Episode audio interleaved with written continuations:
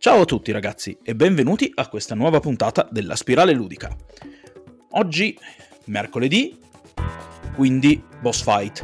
Questa è in realtà la boss fight che avremmo dovuto fare mercoledì scorso, ci sono stati dei problemi, insomma alla fine è stata rinviata e quindi ne parliamo oggi. Con me qui nella mia virtuale cabina di registrazione c'è il buon Lorenzo. La, ragazzi, lo levo fi- ce lo togliamo fin da subito. Smash Bros. non è un picchiaduro. Eccola. Benvenuti, ragazzi. Eccola. Perché, esatto, lui ha come anticipato, oggi l'argomento saranno i picchiaduro e ne parliamo dopo la sigla.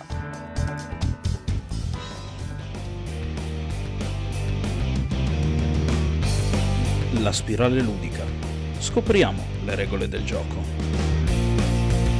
Perché chi non gioca è vecchio dentro. Oh, rieccoci, rieccoci, rieccoci. Io ho usato nel titolo proprio il termine fighting games più che picchiaduro, proprio perché il termine picchiaduro tende sempre a inglobare un po' tutti quei generi dove si fa a botte, quindi anche giochi come Final Fight, eh, Dragon Ball Xenoverse, eh, Smash Bros. sì, Invece, quello Invece noi parliamo proprio di uno specifico sottogenere che sono i fighting games come Mortal Kombat, Street Fighter, Tekken, Soul Calibur, eccetera, eccetera. L'argomento di oggi eh, non è proprio il picchiaduro in generale, ma il Season Pass. Ora, è stata un'introduzione eh, che non ha riguardato soltanto il picchiaduro, l'arrivo del Season Pass, però per molti giochi eh, beh, ha avuto un impatto che ha fatto storcere il naso a molti. E ha fatto storcere il naso a molti anche l'arrivo di questo genere di, uh, come si può dire, di, di commercializzazione, di, di, distribuzione di contenuti anche per i picchiaduro. Ma io sono sempre stato un mezzo sostenitore di questa novità per quel che riguarda i picchiaduro, ma lo vedremo col passare di questa discussione.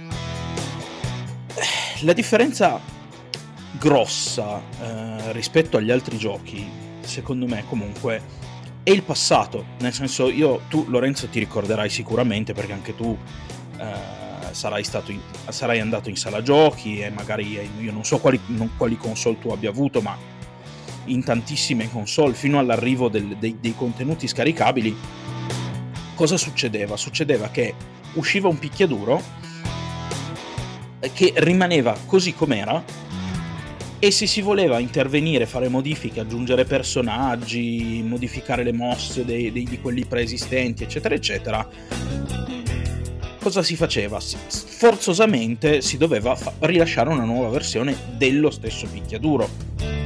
Ti ricorderai, uh, immagino. Sì, guarda, allora io ho, diciamo, il ai picchiaduro, a parte quelle partitine in sala giochi occasionali quando ero piccolo, il primo vero, vero picchiaduro è stato molto, molto recente, o perlomeno relativamente recente, cioè Street Fighter 4.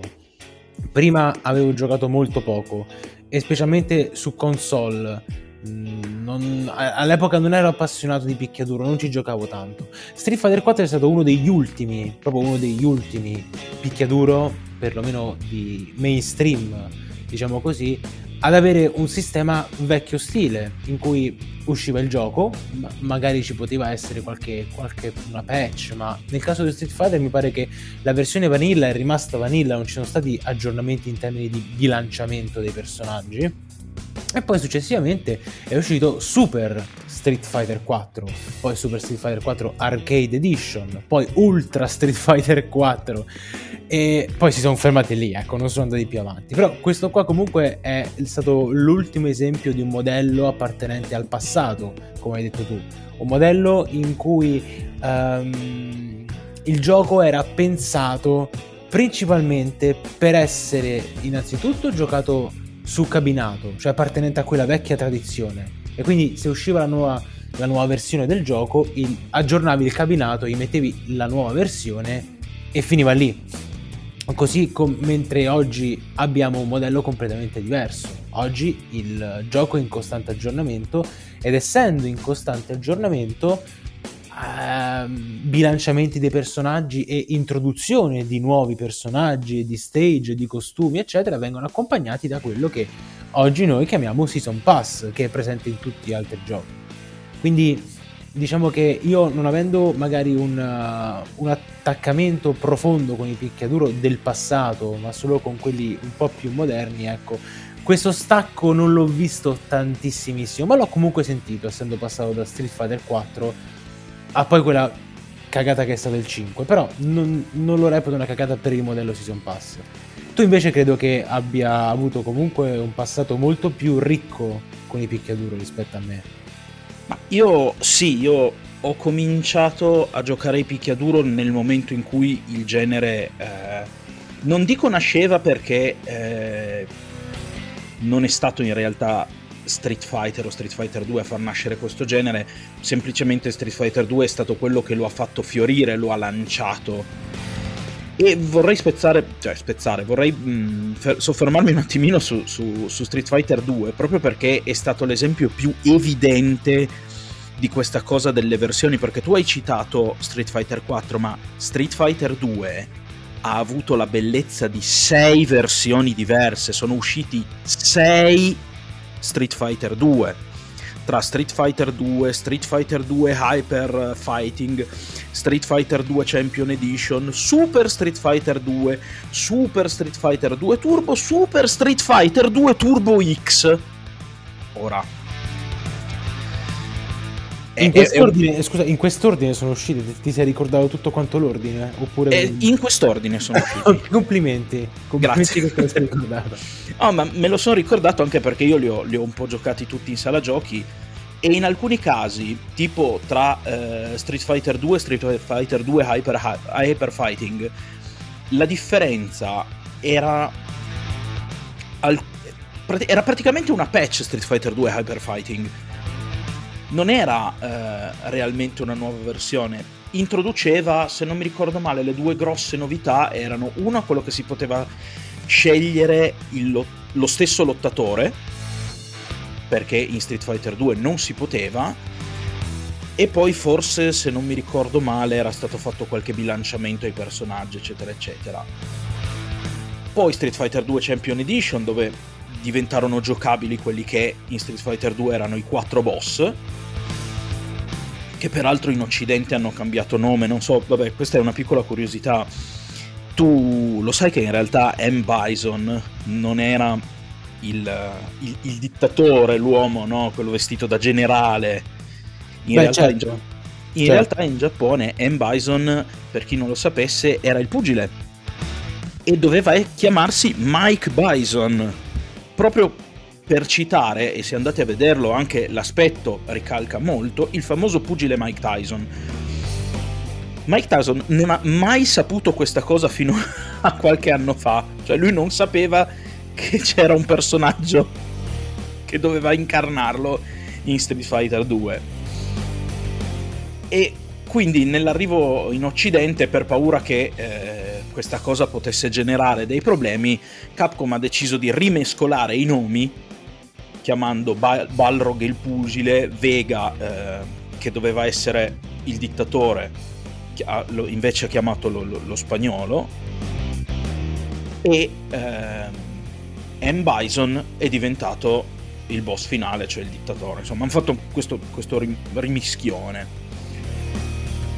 E questa è stata la prima eh, novità, diciamo, primo, la prima introduzione di quattro personaggi che in realtà erano già giocabili, cioè che in realtà c'erano già prima ma sono stati resi giocabili. Poi è arrivato Super Street Fighter 2 che ha inserito davvero questa volta nuovi personaggi che se non mi ricordo male erano T-Hawk, DJ, Cammy e il quarto non me lo ricordo più, mi ricordo che erano quattro, ma comunque, vedi, fa, fa, la, fa, fa, lacune anche la mia memoria. Apprezzo veramente tanto comunque lo sforzo che stai facendo per ricordarti tutte queste minuzie. e qui abbiamo eh, davvero la, la, la prima, mh, mm, come si può dire, il primo esempio del fatto che se tu a quel punto volevi quei quattro personaggi nuovi e giocavi ai giochi, non tanto in arcade perché come hai detto tu giustamente in sala giochi arrivava la versione nuova, e tanti saluti. Però qua, se avevi a casa, che ne so io, Street Fighter 2 Champion Edition, e volevi questi quattro personaggi nuovi, ti toccava ricomprare letteralmente Street Fighter, comprando un gioco nuovo per quattro personaggi. Per carità, si introducevano non solo quattro personaggi e quant'altro, però voglio dire, alla fine Super Street Fighter 2 era un aggiornamento di Street Fighter 2 Champion Edition, non un vero e proprio Street Fighter nuovo. E questo problema sulle, sulle console era effettivamente questo un problema, cioè esce la nuova versione del gioco, tocca ricomprarsi il gioco da capo. Che non lo so, io ho... È, è, è, su questo punto che io di solito baso la mia difesa dell'avvento dei Season Pass. Però, vabbè, poi, poi, poi vediamo bene. Street Fighter peraltro n- non si è fermato qui, nel senso che proprio la stessa saga di Street Fighter quando uscì poi finalmente Street Fighter 3 ci furono altre tre versioni. Cioè, eh sì, sì, esatto. Io adesso le prime due non, neanche mi ricordo come, come, si chiamavano, queste non me le ricordo perché alle, cioè, ci ho giocato meno purtroppo a Street Fighter 3, però sicuramente quello che ci ricordiamo tutti è Street Fighter 3 Third Strike che introdusse oltre a dei personaggi nuovi rispetto alle, alle, prime due versioni, introdusse una serie di novità meccaniche che lo hanno letteralmente lanciato nell'Olimpo dei picchiaduro ed è forse lo Street Fighter ricordato con, con, con, più amore da tutti i giocatori di picchiaduro. Anche perché, ten, soprattutto per alcune, alcune, introduzioni, tipo la parry e il dash, eh, diventò eh, forse il picchiaduro 2D più tecnico che fosse mai uscito? Azzardo. Beh, molti, molti uh, diciamo, fan appassionati della saga di Street Fighter continuano a ritenere che il Third Strike sia il migliore mai uscito proprio per un discorso di, di complessità e di ciò che offriva a livello competitivo. E tra i più grandi momenti della storia di picchiaduro il, il, il momento Daigo, il Livo Moment numero cos'era 30 35 tipo con la Perry sembra 37 la... però 37 tipo Moment 37 con eh, Daigo Umeara contro Justin Wong che fa la Perry alla, alla super completa di Chun-Li momenti che sono passati alla storia proprio. Mamma mia mamma mia e che brividi Beh, che brividi ogni volta che la rivedo anche al giorno d'oggi vengono comunque i brividi e non giocavo ai picchiaduro all'epoca per dire. Quindi diciamo che il competitivo di per sé è sempre stato una parte fondante del gioco e, ehm, si può dire che forse la, la, mancanza all'epoca di un sistema come quello che abbiamo oggi facesse sì che il mondo competitivo si muovesse magari in maniera un po' diversa. È chiaro, le community erano più ristrette, c'era meno comunicazione e quando i giocatori americani si incontravano con i giocatori giapponesi era un evento come dire, cioè straordinario, perché oggi con l'online comunque anche se la connessione per dire tra l'America e il Giappone non è il massimo, però comunque si incontrano, comunicano e ci sono i forum, cioè, ci sono i social con cui condividere. All'epoca era tutto completamente diverso e forse proprio a, a, a ragione di questo vers- rilasciare così tante versioni era anche un modo, penso, per poter unificare l'esperienza il, il più possibile in un fenomeno che comunque abbracciava tutto il mondo. Non so se sei d'accordo. Sono d'accordo e a, come dire, ad aggiunta di questo io vorrei far sottolineare se qualcuno scusate andasse a vedersi su YouTube Livo Moment 37 giusto perché magari non sa di cosa stiamo parlando notate dove si svolge è un grosso salone con delle sedie di plastica due tavoli, una console e un televisore. Cioè erano quelli i tornei all'epoca, per sottolineare quanto piccoli purtroppo eh, fossero questi eventi, anche quando erano grandi tornei come quello che poi è diventato l'Evo, che adesso addirittura eh, per, per, le finali di Street Fighter vanno, vanno nei palazzetti dello sport e, e li riempiono, insomma, beh, parliamo... Lo fanno, lo fanno, a Las Vegas comunque, cioè affittano... Sì, sì, no, Co- cose pazzesche.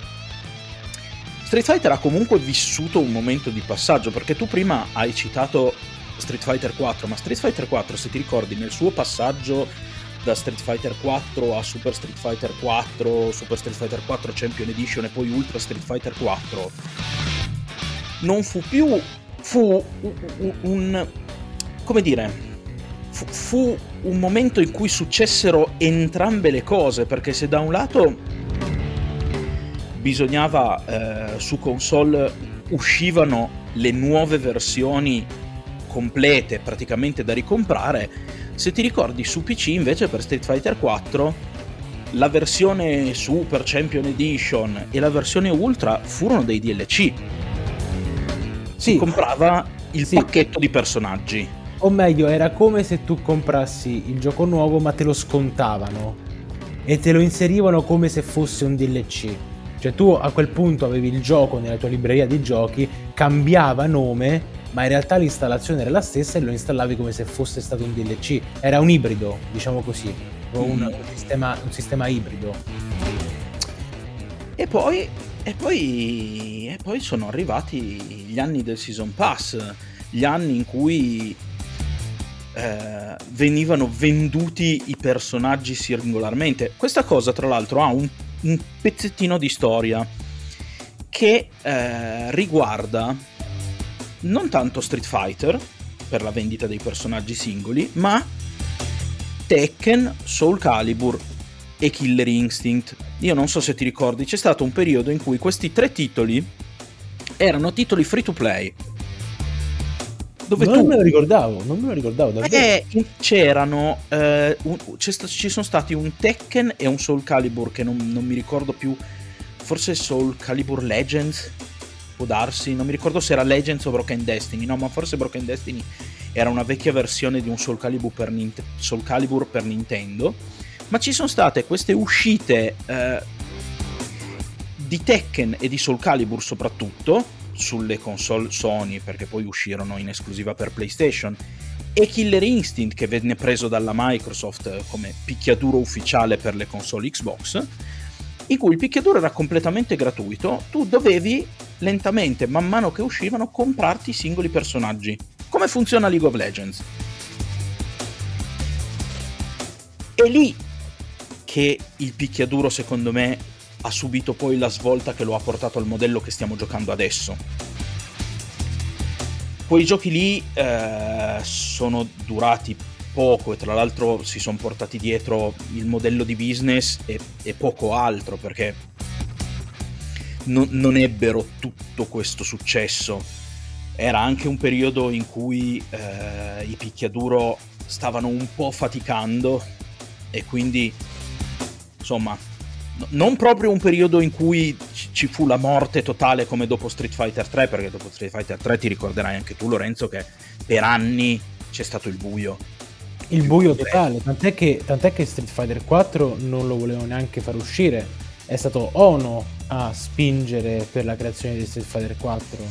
E, eh. Ma comunque si può dire che da allora, comunque dai tempi di Street Fighter 3 fino ad oggi, i picchiaduro si sono ridotti a veramente una, un'unghia di quello che erano prima. Comunque a livello di visibilità e di importanza nel mondo del gaming in generale.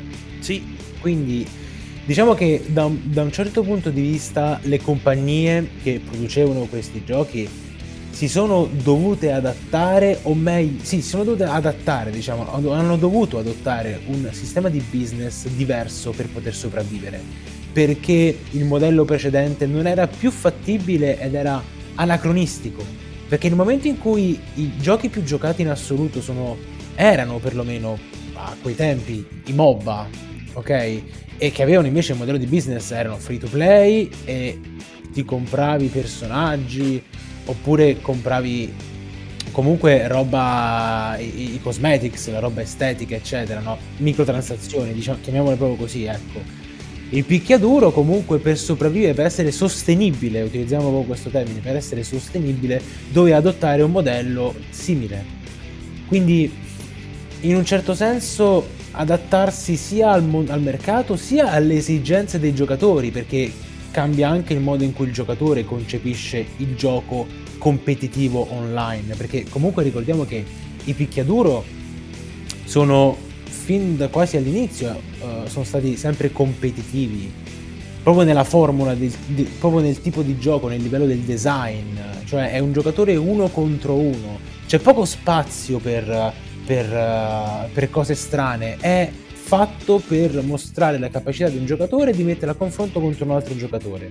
Il picchiaduro sono secondo me uno dei generi più competitivi in assoluto. Si potrebbero fare tante discussioni, potremmo intavolare una discussione sul fatto che i personaggi sono diversi e quindi ci sono possibili sbilanciamenti. È una discussione a parte, però per quanto mi riguarda proprio a livello di design, un picchiaduro per me è potenzialmente più competitivo di quanto può essere un MOBA, che invece è un gioco che si fa in squadra. Ma a parte questo, comunque, eh, chiaramente questo modello, nuovo modello di business non solo lo faceva affinché potesse essere sostenibile, ma proprio per essere sostenibile allungava la vita del gioco, ossia faceva sì che un de- il determinato gioco, in questo caso il picchiaduro, potesse essere giocabile nel corso degli anni a venire, con continui bilanciamenti, con le patch e con i personaggi aggiuntivi e poi tutte, tutte le cavolatine che si inventano per renderlo più carino, quindi le, le skin, quindi i stage, eccetera, eccetera. Ora, io personalmente Street Fighter, rimanendo in termini di Street Fighter, Street Fighter 5 è stato il primo della saga, nonché l'ultimo Street Fighter uscito ad aver adottato questo, questo modello, no? E il lancio di Street Fighter 5 è stato un totale fallimento, completo, totale, cioè tu puoi andare a chiedere a qualsiasi appassionato della saga cosa pensa dell'uscita di Street Fighter, ti verrà a dire che l'uscita di Street Fighter è stata una delle più grosse zappe sui piedi che la Capcom si è tirata. Ma non, non per colpa del modello di business, ma proprio a livello di design del gioco. Qui potremmo anche parlare del fatto che è cambiato il modo in cui la community eh, viveva il gioco. Un tempo c'era quella che si chiamava la FGC, la Fighting Game Community. Oggi è tutto quanto esports. Questa differenza è sostanziale, tanto nel, modo, tanto nel modo in cui il gioco viene pubblicizzato e viene proposto al grande pubblico, ma anche al modo in cui il giocatore, professionista o meno, si approccia al gioco. Tu cosa ne pensi? Ma io allora vorrei giusto correggere un paio di cose per dare delle informazioni precise. Eh, il, gio- il gioco a cui mi- I giochi a cui mi riferivo prima, quelli free to play, erano Tekken Revolution, che ci ha regalato anche Eliza su, te- su Tekken 7, so che molti sono contenti dell'arrivo di Eliza su Tekken 7. Grazie Revolution. Ecco. E Soul Calibur's Lost, Lost Swords. Eh, Broken Destiny e Legends erano due capitoli fatto Legends per la Wii, se non mi ricordo male, e eh, Broken Destiny per la PSP. Allora, Street Fighter 5 ha sicuramente dato un grosso esempio eh, proprio in termini di rapporto eh, con l'esport del picchiaduro. Al di là poi del, delle cose negative, delle cagate disumane, perdonatemi il francesismo, che sono state fatte su questo gioco, eh, effettivamente come dicevi tu, la percezione del gioco è cambiata, il gioco, il genere stesso è diventato quasi completamente incentrato sul come si può dire, sull'esport. Nonostante ora escano comunque titoli con una forte componente single player, è palese e visibile a tutti che lo sviluppatore, per quanto voglia dare contenuti single player, che sicuramente questi li rendono più appetibili ad un pubblico maggiore, a cui non, non, frega praticamente nulla di andare, di andare online, fare a botte o di partecipare ai tornei, però è chiaro che gli sviluppatori si concentrano sulla parte torneistica del gioco, che è proprio quello su cui loro mantengono il focus quando, quando sviluppano un gioco. E proprio questa parte torneistica eh, è stata quella che ha fatto tornare, diciamo, per certi versi il gioco eh, verso una distribuzione che mh, fosse quella regolare, solita, no? esce un capitolo con un tot di personaggi invece che fare queste, queste cose free to play tipo i MOBA che per carità sono state veramente utili a giochi come League of Legends per promuoversi, ma che non hanno fatto altrettanto bene al genere dei, dei, dei, dei fighting games. E proprio Street Fighter V forse eh, da un lato ha floppato, soprattutto all'inizio, al di là del fatto che sia uscito in early access, ma proposto come nuovo, perché questa cosa, vabbè. Era, eff- era, effettivamente un early access, hai perfettamente ragione. È quello, è, cioè c'è, c'è poco da starsi a nascondere dietro a un dito.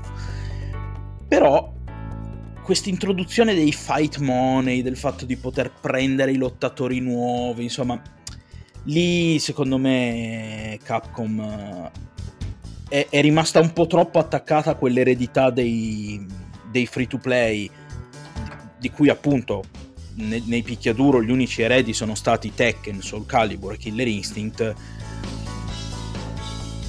e non, non, gli, non gli ha fatto bene però proprio Street Fighter V in realtà esce in un periodo in cui finalmente finalmente, tra molte virgolette, per i picchiaduro si assesta questo nuovo modello, quello del Season Pass.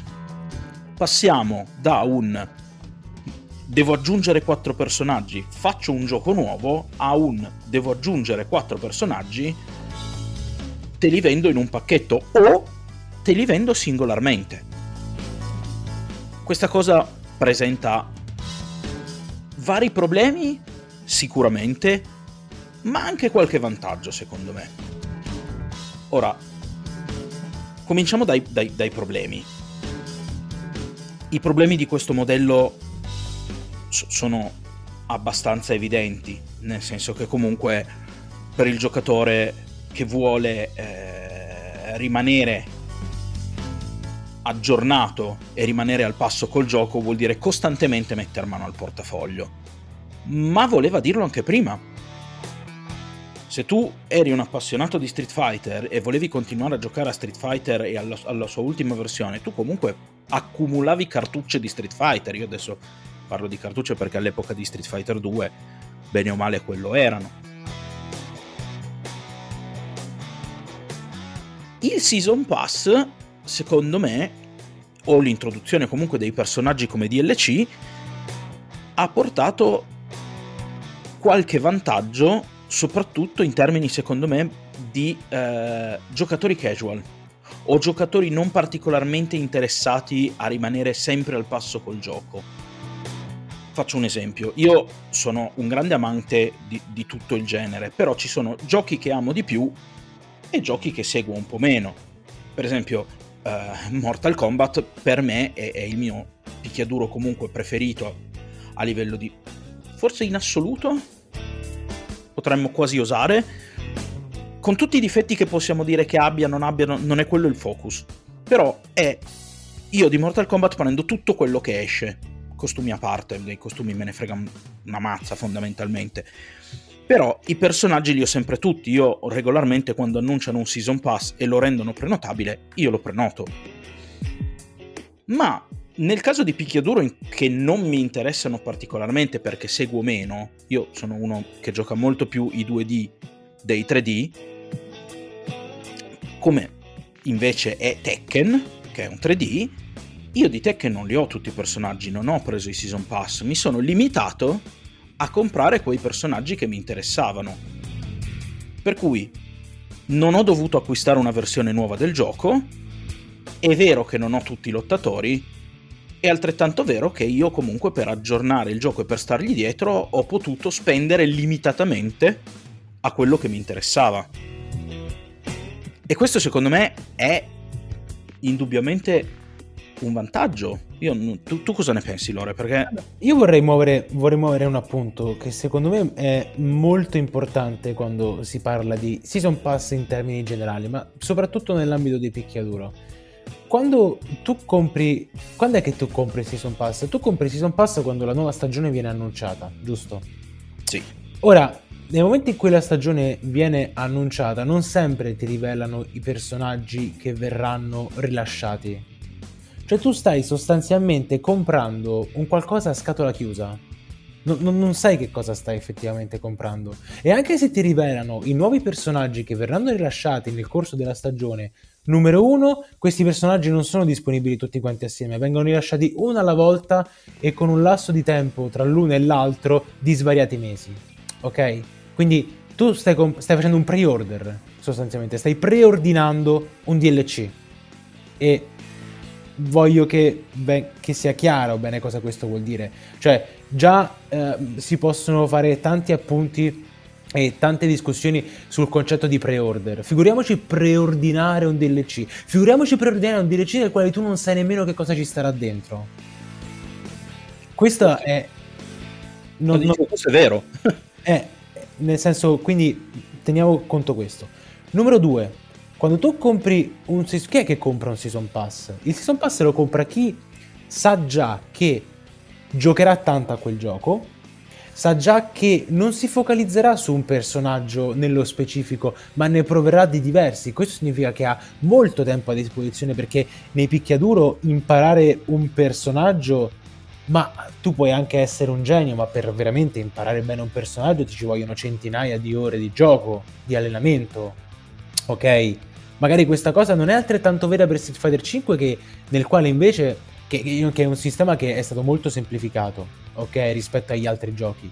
Però comunque in, ci, ci, sta chi utilizza sempre un solo personaggio per tutto il corso de, della vita di quel gioco e magari anche dai giochi precedenti. Prendi me, io ho cominciato Street Fighter 4, ho cominciato, ho preso Cody che è stato il mio main mm-hmm. e per tutto il periodo è stato solo Cody, ho usato semplicemente Cody con ogni tanto provando, provando Guile o Bison, per, uh, scusa, Bile, Guile o Balrog, e poi nel 5 è uscito Cody, mi sono comprato Cody con la moneta in game senza spendere niente e basta. E ci sono persone come me che sono appassionati di un personaggio e giocano unicamente quello. E poi ci sono altri giocatori che magari hanno molto più tempo da spendere che col passare del tempo magari gli piace sperimentare. Però comunque sono... Eh, è, è per invece una, una nicchia di appassionati che o ci giocano casualmente a tutti quanti, oppure appassionati a, che possiamo definire hardcore, che invece ci giocano tanto e che quindi non hanno problemi a investire tante ore per imparare nuovi personaggi. Però comunque il Season Pass in questo caso è senza dubbio una, per quanto mi riguarda, una spesa maggiore. Perché in un, in un fighting game al giorno d'oggi, lasciando stare Street Fighter, prendendo Tekken, ok? A Tekken siamo alla season 3. Essere, scusa, alla season, siamo alla season 4, ragazzi. Quanto costa un season pass? Quanto costa un season pass? Bah, dipende dal, dal, dal, numero di personaggi, mediamente tra i 20 e i 30 euro, questo che ne ha solo un paio ne costava 15. Però siamo sì, già... siamo 20, no, diciamo siamo tra i 25 e i 30 euro, ecco. Siamo già e oltre di più. Siamo già oltre il costo base del gioco, eh. Se tu li vuoi comprare tutti quanti. Cioè, se questi qua prendevano e facevano Super Tekken 7 per dire, ok, chiamiamolo così, mm-hmm. tu spendevi di meno e c'avevi tutto quanto e non dovevi aspettare che uscissero piano piano i personaggi. Capito? Quindi per dire, per me non è tutto quanto rose e fiori, per me è un modello di business che è stato introdotto innanzitutto perché a livello di hype permette al tuo gioco di rimanere rilevante nell'ambito delle, delle news, ok? Quindi mentre Tekken 7 è uscito nel 2000, che è stato 17, se non sbaglio. Sì, mi sembra di sì, credo fosse il 2000, sì. 2017. 2017. Ok, il Tekken 7 è uscito quasi 4 anni fa, raga. E se non ci fossero stati i season pass e i personaggi nuovi, eccetera, quante volte avremmo sentito parlare di Tekken 7? L'unica cosa, l'unica cosa che ci avrebbe permesso di sentir parlare di Tekken 7 sarebbe stato un nuovo Tekken 7, questo ipotetico Super Tekken 7. Quindi il Season Pass ha anche questa utilità a livello economico e remunerativo.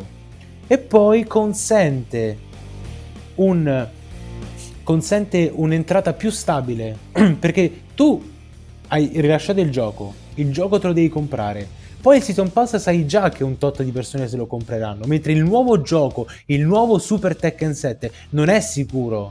Non è che tu c'hai, c'hai, avrai magari delle proiezioni di vendita, ma non, è una scommessa maggiore perché da Tekken 6 a Tekken 7 sei sicuro che la gente se lo comprerà, ma da Tekken 7 a Super Tekken 7 per dire il, ehm, il, le proiezioni non possono essere così tanto precise. Quindi anche questa qua è stata una toppa che loro hanno messo per un mercato che è quello dei picchiaduro che secondo me, come hai detto giustamente tu, sta calando, sta morendo. Tu cosa ne pensi? Ma io, a parte il fatto che vorrei così lasciare questa curiosità, tu lo sai che prima di arrivare su, mm, sulle piattaforme casalinghe Tekken 7 ha avuto due versioni, Tekken 7 e Tekken 7 Fated Retribution. Giusto. Che, che, erano le due versioni che sono uscite in sala giochi. E ci ho giocato io in Giappone nella versione di Tekken 7 quando eh. ancora non usciva su console, me lo ricordo, sì. Noi qui le sala giochi non le abbiamo più, per cui qua in Occidente tendenzialmente contano più solo quelle casalinghe ma allora, io sono molto d'accordo in effetti sul discorso che hai fatto tu sul fatto com- che comprando un season pass si compra un gioco, cioè si, si, comprano personaggi a scatola chiusa perché spesso e volentieri compri personaggi che non sai chi siano. Bah, facciamo un esempio banalissimo, adesso è uscita la, la season 5 di, di, Street Fighter 5 e l'ultimo personaggio non è stato annunciato, non, non si sa chi sia, ne hanno annunciati 4 su 5 però se tu compri il Season Pass compri anche questo quinto personaggio indipendentemente da chi è, potrebbe anche essere, e, e, e qui cito una chicca per quei pochi pazzi furiosi che come me hanno giocato Tekken vs Street, Street Fighter Cross Tekken, potrebbe uscire Mega Man. Ah non so se tu te lo ricordi Lore Mega Man. Ma eh, io Street Fighter Cross Tekken l'ho giocato e se non fosse stato per il sistema delle gemme sarebbe stato anche un buon gioco. Però Mega Man non me lo ricordo. Mega Man uh, fu, se non mi ricordo male, un personaggio uh, in esclusiva per forse le, le, le, le console. Um, forse per le console, perché su PC non uscì. Grazie al cielo. Ah no, infatti non me lo ricordavo. Ma, ma, sì, eh, se ti capita, se, se, se, vi capita non andate a googolarlo, fatevi questo favore, non guardatelo, perché è veramente qualcosa per cui cavarsi gli occhi. Io ve lo dico, è terribile. Letteralmente terribile. No, non stento a crederlo.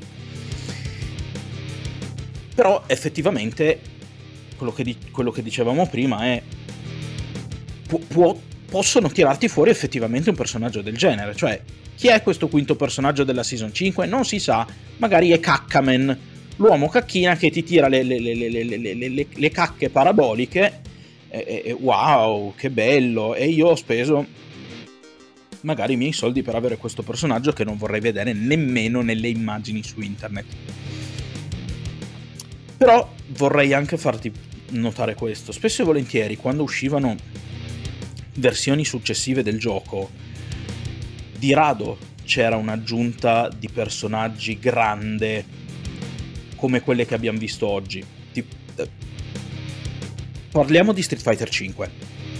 Street Fighter 5 ha avuto 4 stagioni, poi vabbè è uscita la versione, eh, la, la, la Champion Edition se non mi ricordo male, e effettivamente era poi la, la, la versione che raccoglieva tutti i DLC usciti fino a quel momento. Però è stato il primo forse o il secondo, no, forse il secondo picchiaduro, ti è, ad avere un'aggiunta così grossa di personaggi. L'altro peraltro è stato proprio eh, Street Fighter Cross Tekken che aveva avuto un, un DLC che peraltro aveva scatenato un casino di polemiche in quanto già presente sul CD di gioco e qui ci sarebbe molto da dire, ma non è questa la sede. Ehm, che aveva 16 personaggi comunque, un DLC che calava giù così altri 16 personaggi, però di base, se ricordi, spesso e volentieri tra una versione e l'altra c'erano 2, 3, 4 personaggi in più, non assistevamo a una versione del gioco stile Game of the Year Edition con un'altra infornata di 20 personaggi, ecco Piccola parentesi però, Super Street Fighter 4 quando è uscito aveva 10 personaggi in più. Vabbè, poi, vero, sì. poi c'è stato l'update ad Arcade Edition con altri 4 personaggi e poi Ultra Street Fighter 4 che erano altri 4 personaggi ma lì ci hanno aggiunto anche diverse meccaniche. Comunque picco, piccola parentesi quella è stata una bella mossa. Sì quella, quella in effetti è stata una bella mossa però se, se noti sono state cose abbastanza rare. Di solito si tende a creare una versione nuova del gioco con poche modifiche ma il prezzo di vendita se va bene se non è prezzo pieno, comunque cos'è una decina di euro in meno. Non si assiste più così spesso a una nuova versione di gioco con il doppio dei personaggi, ecco. Cioè, sì, vabbè, ultimamente, in effetti adesso mi viene in mente anche che anche Mortal Kombat 11 ha avuto la sua Ultimate Edition, dove fondamentalmente poi ci sono stati tutti i personaggi che erano usciti fino a quel momento.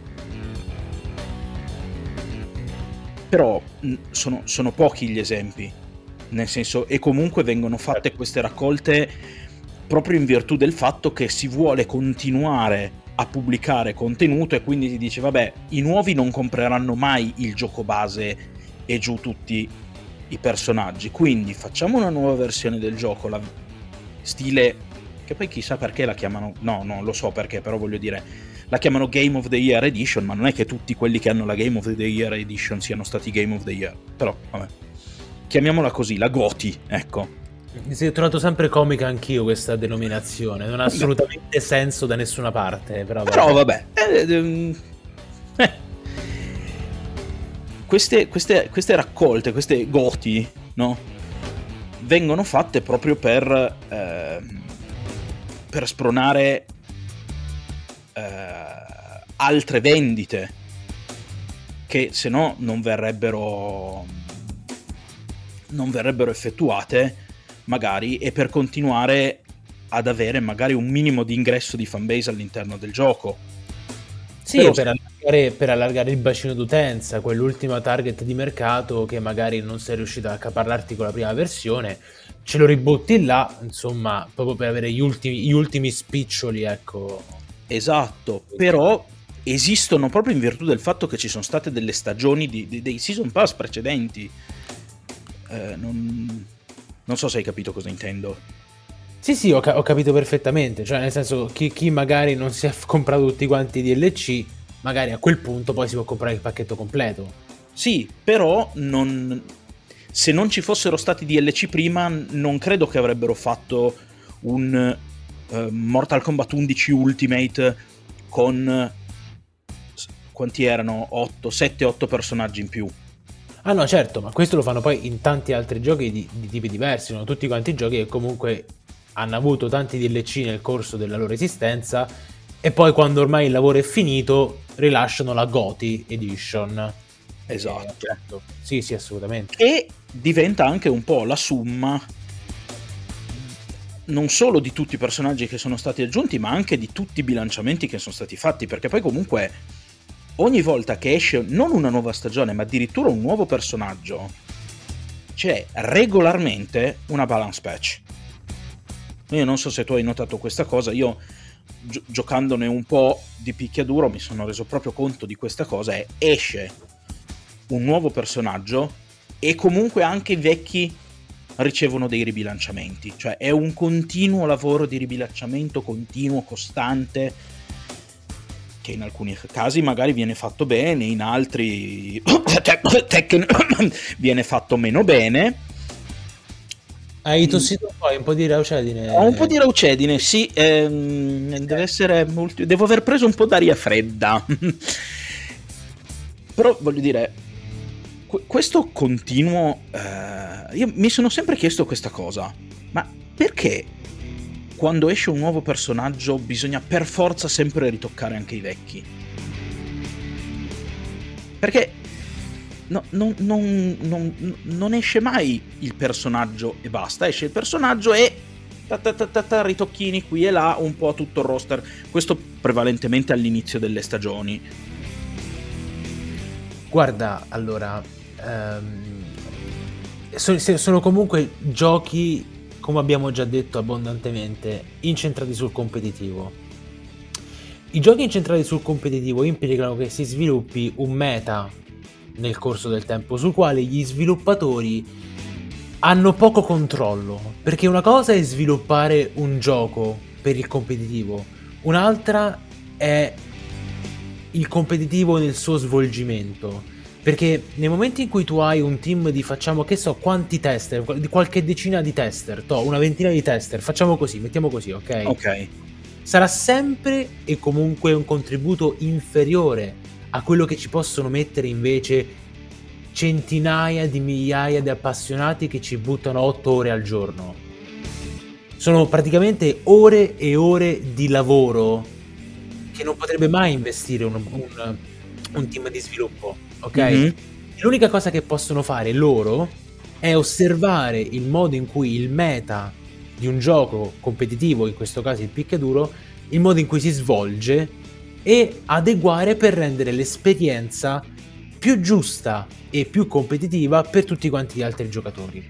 Quindi rilasciarla con gli altri personaggi è semplicemente, secondo me, un eh, rilasciare tutto quanto per scaglioni, per rendere il flow, il flusso del lavoro più facile, perché nell'ambito dello sviluppo ci sono appunto delle, delle deadlines, ci sono delle, uh, come dire, è, è, proprio un discorso in termini di, di, di ordine del lavoro in cui mm-hmm. rilasciare un nuovo personaggio implica un tot di lavoro e nel frattempo lo stesso team sta lavorando ai bilanciamenti. Facciamo sì che esca tutto quanto assieme proprio per avere più roba da dare ai giocatori e concentrare l'attenzione tanto sul bilanciamento quanto sul personaggio nuovo che sta uscendo. E coniuga un po' la necessità a livello di marketing con la necessità a livello di uh, mole di lavoro da fare, secondo me.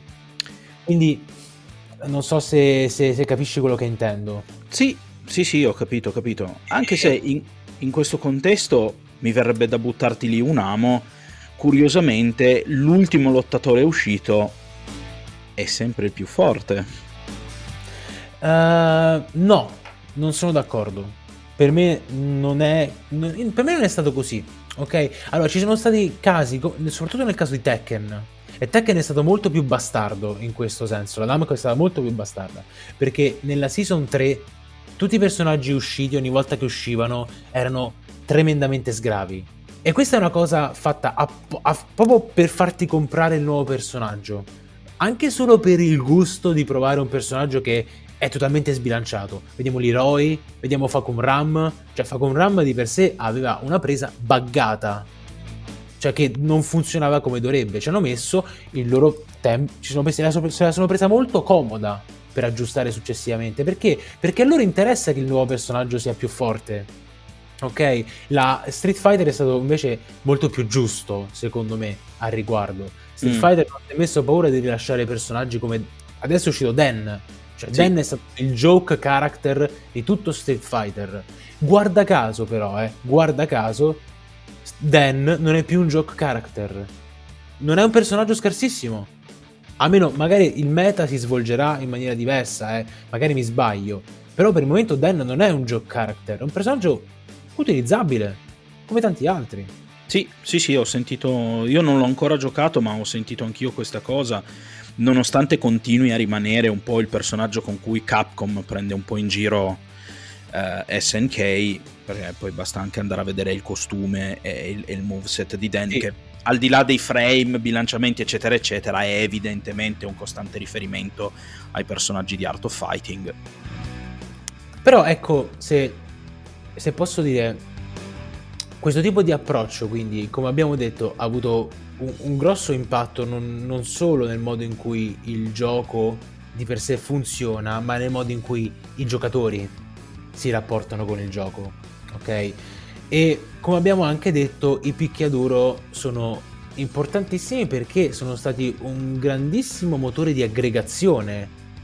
Veramente l'aggregazione, eh, l'aggregazione causata dai picchiaduro è, è, una delle cose più belle per quanto mi riguarda del, del genere che più di altri, molto più di altri, ha permesso a giocatori di nazionalità e contesti culturali diversi di unirsi per una passione che coltivavano. Con tutte le faide che ci sono state, con i litigi, con gli episodi veramente di bassezza esemplare proprio. Cioè, eh, abbiamo visto ai tempi di... Ma, mm, senza, parlando anche di Street Fighter oppure parlando di al- anche altri picchiaduro eh, giapponesi in 2D, no?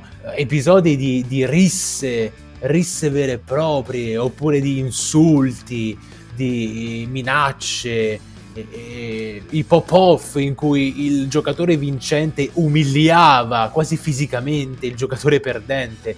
Era molto spettacolare, ma non era una spettacolarizzazione come quella degli esports che abbiamo oggi.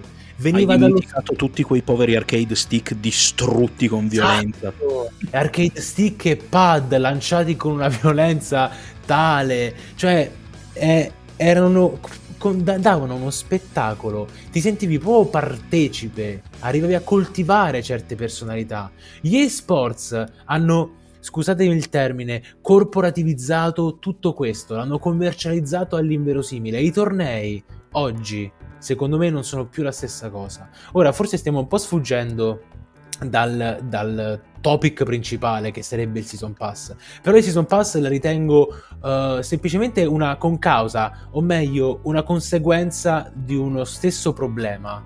Se vogliamo definirlo problema, perché poi in realtà è semplicemente la- il mondo che cambia, il mercato che cambia, eccetera.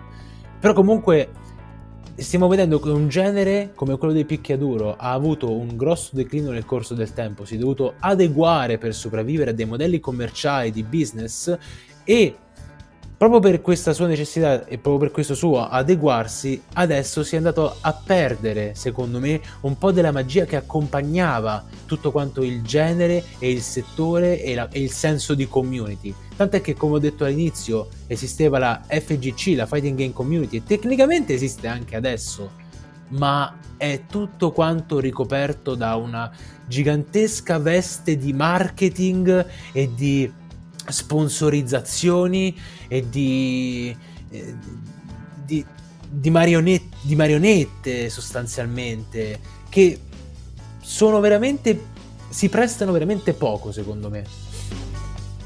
Ma tu hai parlato di, di tornei giustamente adesso e di FGC, ma sul- sull'ambiente competitivo il fatto che continuino a uscire personaggi ha un impatto di non poco conto, assolutamente sì. Anche togli- volendo togliere eh, la- proprio tutti gli aspetti mh, brutalmente economici dei tornei che, come giustamente sottolineavi tu, oramai sono arrivati a dei livelli enormi. Dietro gli sport, ci girano non più neam- nemmeno milioni di dollari, ma miliardi, quindi parliamo di cifre a nove zeri, cose fu- fuori, fuori dal mondo per, per persone come me come te.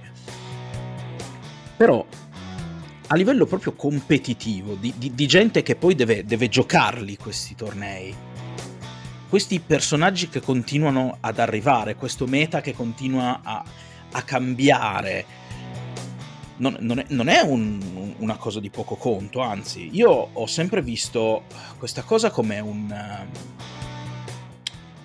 come, come un, un grosso peso, un difetto, un- un qualcosa che non viene mai granché preso in considerazione, ma dovrebbe, anche perché adesso con l- la corporativizzazione, per, per usare il termine che hai usato tu, dei tornei, sono nati tutti i vari Capcom Pro Tour, Tekken World Tour e queste questi aggregatori di, di- di tornei no? lanciati dalle aziende stesse che eh, producono poi i giochi e con tutti questi tornei che, pe- che- che si svolgono durante l'anno, vabbè adesso lasciamo perdere i tempi di Covid che insomma sono stati un grosso problema anche sotto questo profilo, ma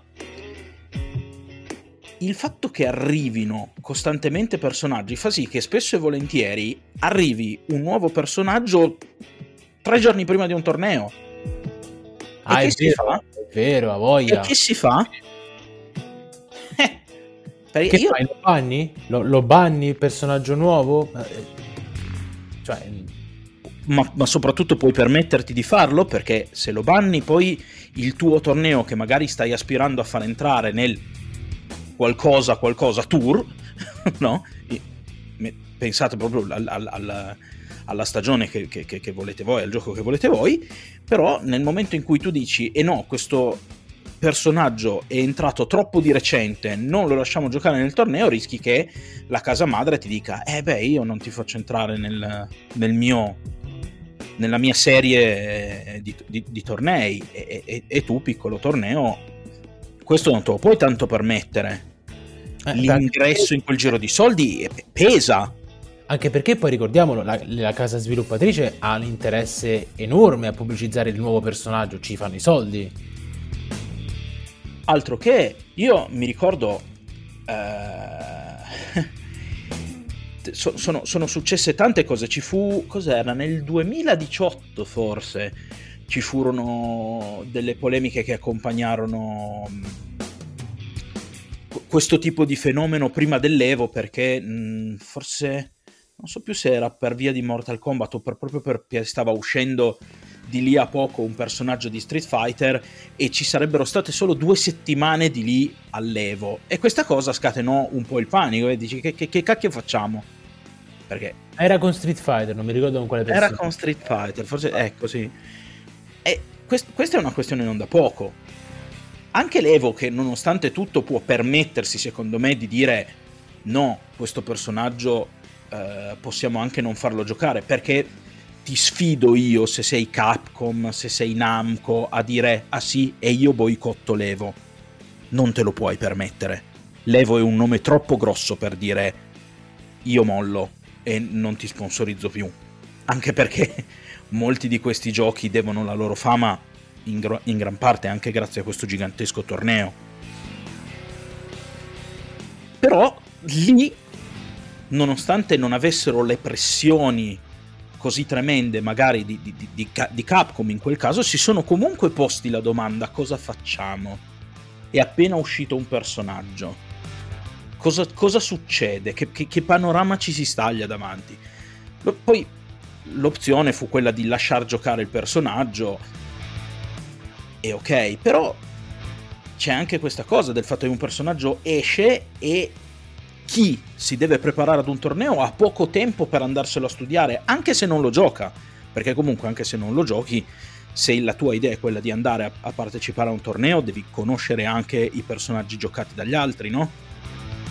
E questo ce lo insegna soprattutto, cos'era? Eh, il penultimo, eh, il penultimo Evo di, o oh, non, non, mi ricordo più nemmeno se non era l'Evo, però quella mitica vittoria di Infiltration con il lottatore turco Hakan, ti ricordi, no? Di Street Fighter 4, sì, sì, sì. Eh. Certo, ma, quello, quello, ma quelle sono una delle tante cose che sono nei anali. Ma più che questo, io vorrei tirare fuori un evento abbastanza recente relativo a Tekken 7, l'Heroi. Eh. L'Heroi, all'ultimo Evo, eh, to- la top 8 erano, credo che il 6 giocatori su, su 8 erano l'Heroi, usavano l'Heroi? Forse addirittura 7. Eh, esatto, erano, pare pure a me 7, era ridicola. È stato uno degli spettacoli più brutti a cui abbia mai assistito. E non so bene. Quello è stato il classico. È stato proprio l'esempio di una casa di sviluppo, di un publisher, anzi, che si è lasciato sfuggire di mano qualcosa. Si è lasciato sfuggire di mano la necessità di dover pubblicizzare eccessivamente un personaggio rendendolo troppo forte, rovinando poi l'esperienza a tutti quanti e poi alla fine dandosi la zappa sui piedi perché chiaramente non ci fai una bella figura. Se questo è il tuo gioco che vuoi pubblicizzare, se questo è il tuo personaggio che vuoi pubblicizzare, non potevi trovare un modo peggiore, ossia rendendo, riuscendo a rendere noiosa una top 8 che non è cosa facile, eh? ce ne vuole di impegno per rendere noiosa una top 8. Ti, ti, è una gigantesca zappa sui piedi, cioè i, i, i, quello che sono i, migliori otto giocatori del torneo che si sfidano, quindi il, il succo del torneo stesso. I migliori otto giocatori del mondo, del mondo. Eh. Sì, sì, in quel caso si parlava dell'Evo, quindi i migliori otto giocatori del mondo. Cavolo, eh, stai, stai rovinando la fase migliore del torneo è, cioè, è, un, è, un, è un brutto contraccolpo, una brutta pubblicità quella che si fece eh, Bandai Namco all'epoca. Ma quindi secondo te possiamo dire che effettivamente sui tornei il Season Pass, questa struttura, questo modello di business invece non sia stata una cosa positiva e non abbia giovato in realtà? Secondo me sì, io sono convintissimo di questa cosa, che eh, il, la struttura Season Pass e a personaggi che arrivano con cadenza regolare sia un problema a livello torneistico. Un problema grosso che andrebbe secondo me affrontato e che invece, per come la vedo io, viene regolarmente preso e messo sotto il tappeto. Non tu Immagino tu sia d'accordo con me da come hai parlato fino adesso. Sì, sono d'accordo. Ehm, però come abbiamo anche già detto, è... c'è un motivo se siamo arrivati dove siamo arrivati. Che poi possiamo attribuirlo a cattive decisioni di business. Né te né io siamo degli analisti di mercato. Né te né io lavoriamo effettivamente nell'industria dei videogiochi e sappiamo come vendere un videogioco che sono sicuro che non sia per niente una cosa facile. Noi abbiamo lo spettatore, eh, siamo, siamo gli spettatori, cioè noi stiamo da parte, fruiamo di quello che ci viene offerto e traiamo le nostre conclusioni più o meno pertinenti. Quindi non me la sento nemmeno di condannare perché il genere dei picchiaduro, come abbiamo detto, è un genere che sta morendo o comunque ormai sta in una fase crepuscolare che sta durando da tanto tempo questa, frase, questa fase crepuscolare, eh? cioè se la sta prendendo molto comoda questo crepuscolo. Eh, d'altra parte sono dieci anni che GameStop sta fallendo, quindi... Esattamente, quindi e ancora non molla l'osso. Quindi sono abbastanza convinto che i picchiaduro continueranno a sopravvivere in misura molto di nicchia, ma molto di nicchia, soprattutto considerato il business che c'è dietro ad altri generi come quello dei MOBA, come quello degli sparatutto in generale, no? Però comunque continuerà ad esistere, avrà, avrà la sua fetta di appassionati. Se io posso, se io posso una, un piccolo aneddoto personale, io per il tipo di lavoro che faccio mi capita ogni tanto di vedere foto di abitazioni di altre persone e c'era la foto di questa cameretta di questo bambino mm-hmm. che aveva le action figure di Fortnite su una mensola, ok? E indovina a fianco a queste action figure cosa c'erano? Altre action figure, ma di Street Fighter 5. Mamma con Chun-Li, con Ken, con Blank e con Guile. Un bambino di 12 anni. Chun-Li che adesso ricordiamo essere anche un, una skin di Fortnite. Esattamente, però questo qua prima, prima che venisse annunciata la skin. Quindi, se posso dire, c'è ancora speranza. Se un bambino di 12 anni può apprezzare Street Fighter, per quanto nella sua veste più brutta che quella di Street Fighter 5, per me c'è ancora speranza. E io lo spero sul serio, anche perché per me i picchiaduro sono uno dei generi a cui ho giocato, gioco di più e amo di più in assoluto all'interno dei, dei videogiochi. Vorrei, mh, mm, prima di andare a chiudere, vorrei qui buttarla lì. Mh, mm, io ci sono due temi che secondo me sono un po' emersi da questa, bo- da questa boss fight e su cui mi piacerebbe poi fare delle boss fight dedicate, se, se, se ci sta Ilore. Uno è l'accessibilità in generale, che anche nei picchiaduro si, si, è un problema che si è sentito molto e che è stato abbastanza discusso. Perché adesso non so se hai notato che comunque gli ultimi picchiaduro che escono tendono ad avere molte semplificazioni eh, a livello, come si può dire, di controlli soprattutto. Cioè, certo. Sono sempre stati un po' lo scoglio che impediva l'ingresso di nuovi giocatori, se vogliamo dirla così. E quindi l'accessibilità, secondo me, è un, è un discorso che si, si, si, potrebbe affrontare. E mi piacerebbe poi fare eh, una boss fight su un argomento che non mi ricordo più, però lo faremo. Al di là delle battute, comunque, eh, i picchiaduro sono un genere che peraltro vorrei anche così buttare una curiosità, ha fatto conoscere me e te Lorenzo, se, se sai che cosa intendo. Eh, alla fine sì, assolutamente, certo. Ci hanno uniti. Quando parlavo di spirito d'aggregazione è esattamente questo e sono stati eh, per tanti anni forse uno dei giochi che maggiormente eh, si sono giocati fianco a fianco, uno di fianco all'altro. Tu adesso parlavi dei tornei, di tutto quello che succede, ma spesso e volentieri io mi ricordo eh, quando, ero ragazzino quante volte capitava di andare a casa di un amico e cosa facciamo? Buttiamo su Mortal Kombat, buttiamo su Street Fighter e ci sfidiamo a turno. E via. E si passavano interi pomeriggi così. Per cui per me sono stati assolutamente, come diceva Lorenzo, un aggregatore e spero che il genere obiettivamente non soccomba. Spero che questa operazione di diciamo semplificazione, di accessibilità dei picchiaduro possa in qualche modo salvare il genere da questo periodo molto molto stagnante. Per quel che riguarda il Season Pass, oramai mi sa che questo modello è un modello più che avviato, Lore, e non, non ce lo leveremo di mezzo tanto presto. Mm, sì, lo penso anch'io. E per il resto, beh, insomma, come si dice, chi vi va vedrà. Nel frattempo, io eh, non posso che salutarvi, che oramai questa puntata volge al termine.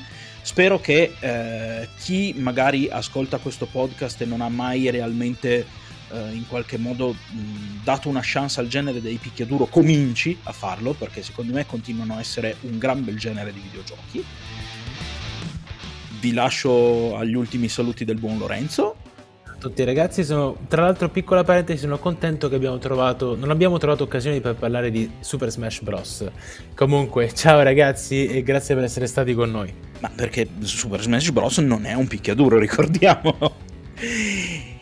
E detto questo, vi do un saluto anch'io, vi mando all'appuntamento di venerdì e come al solito, come in ogni finale di puntata, non posso che A. Ricordarvi di lasciarci un like eh, o di seguirci se ci state seguendo da Spotify cliccando sul cuoricino più in alto.